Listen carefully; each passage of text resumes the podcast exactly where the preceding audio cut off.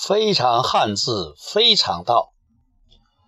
我非常喜欢琢磨汉字，有些汉字能够用会意的角度来理解，比较简单；有些呢就有点费脑筋。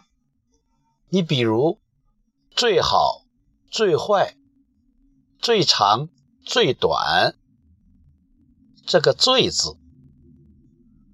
它上面是个日，下面是一个曲，日曲为最。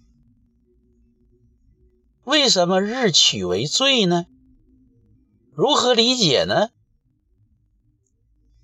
如果换个角度，我们想，在这个地球上，太阳是我们最大的光源，月亮的光也是折射的太阳光。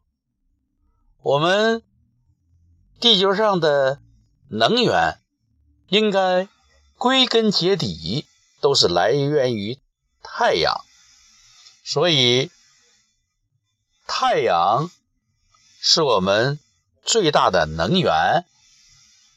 换个角度讲，就是人类从太阳中取得的能源最多，最多。这是一种状态，这是一种极限。